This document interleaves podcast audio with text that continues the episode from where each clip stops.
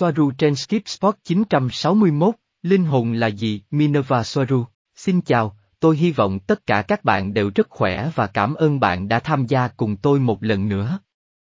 Tôi là Marie Soaru. Từ linh hồn mang nặng hàm ý tôn giáo, đặc biệt là từ cơ đốc giáo và công giáo, có thể làm sai ý nghĩa hoặc cách hiểu thông điệp của nhóm tôi. Tôi sử dụng từ linh hồn cho các video của mình vì đó là từ dễ hiểu và dễ liên tưởng nhất đối với đại đa số mọi người. Nhưng tôi đang sử dụng từ này mà không có bất kỳ hàm ý tôn giáo hay ý nghĩa bổ sung nào.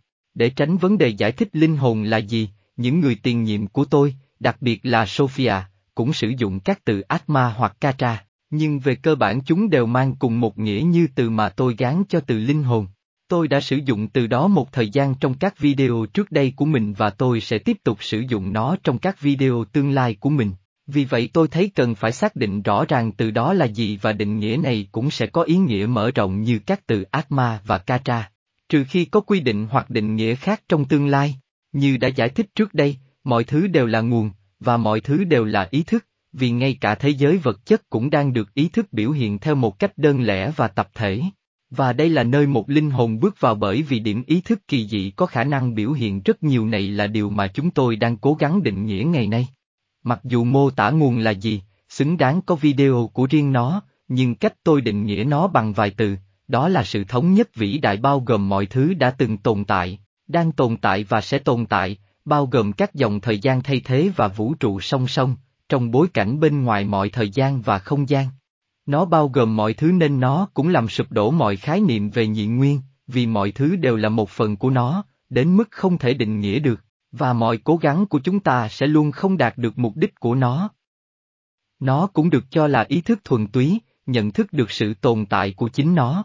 Theo một cách cởi mở và sử dụng cách diễn đạt sau đây, với tất cả hàm ý tôn giáo của nó, nguồn sẽ là tâm trí của Chúa. Để xác định một cái gì đó, bạn cần phải đối chiếu nó với bất cứ thứ gì không phải là nó, vì vậy trong trường hợp của nguồn, không thể xác định được, vì nó không nằm trong bất kỳ tính hai mặt nào, tạo ra một cái gì đó dường như không có, với những phẩm chất rõ ràng hạn chế của nó. Một linh hồn là một nỗ lực của nguồn để xác định chính nó.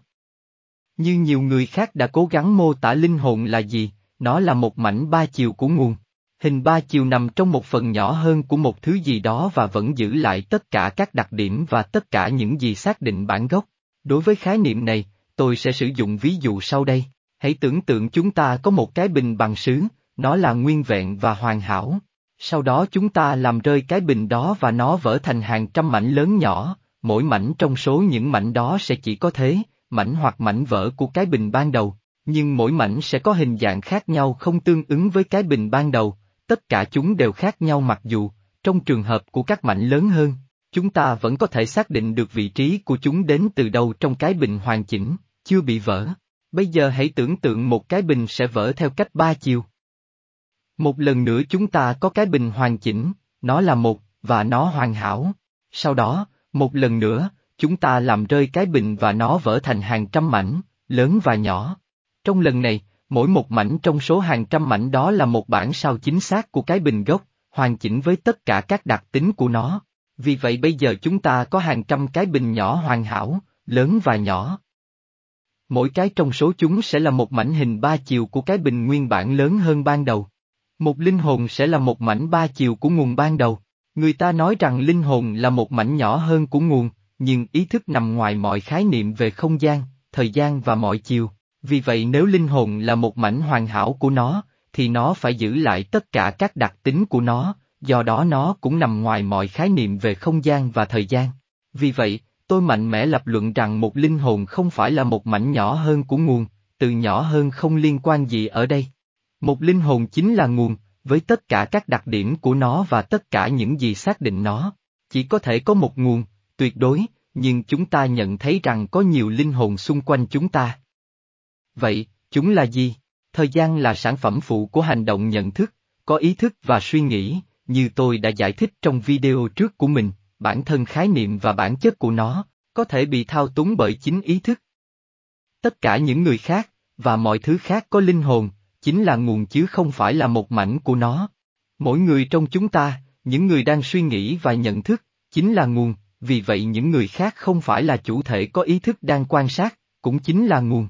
Bất kỳ người nào khác mà chúng ta nhìn thấy bên ngoài bản thân chúng ta như một người khác, lại là chúng ta ở một thời điểm khác, theo quan điểm của nguồn.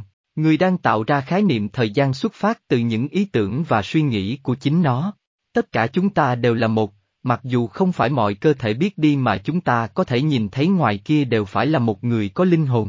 Câu hỏi là, mỗi một người trong số đó có ý nghĩa gì đối với bạn, người đang quan sát, và do đó bạn là một linh hồn.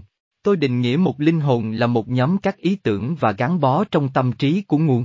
Tất cả chúng ta đều là những mảnh vỡ từ trí tưởng tượng của nguồn, những nhân vật trong một vở kịch của nguồn, mỗi người trong chúng ta đều là người sáng tạo cuối cùng, không chỉ của thực tế cá nhân của chúng ta mà còn của chính thực tế đó.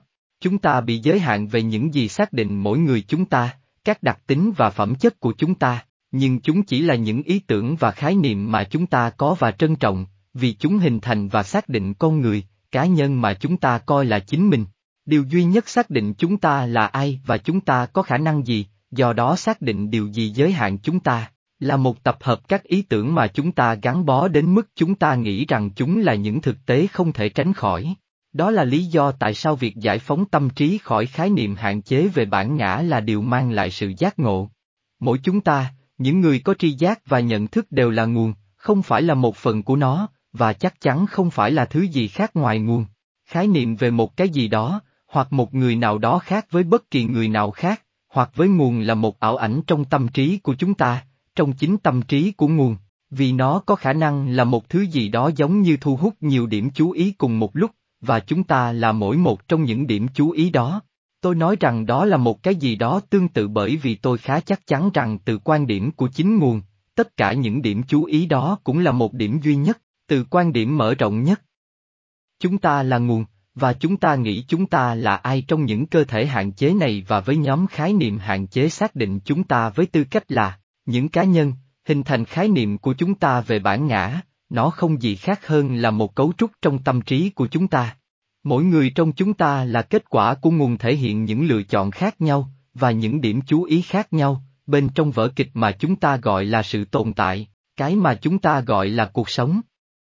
Vì bản thân chúng ta là nguồn và như tôi đã giải thích ở trên, nguồn không thể được xác định, nên cuối cùng, điều tương tự cũng xảy ra với một linh hồn, đây đều là những nỗ lực vô ích để xác định những gì không thể giải thích được. Không có khái niệm và từ ngữ nào có thể định nghĩa một thứ gì đó phức tạp và tuyệt vời như vậy. Bạn không cần phải xác định linh hồn của bạn là gì, bạn chỉ cần trải nghiệm bạn là ai và bạn chỉ cần biết rằng bạn là một, như ý thức thiên liêng và không cần lời nói. Cảm ơn bạn đã xem video của tôi. Hãy bảo trọng. Hẹn gặp lại. Với nhiều tình yêu. Marie Soaru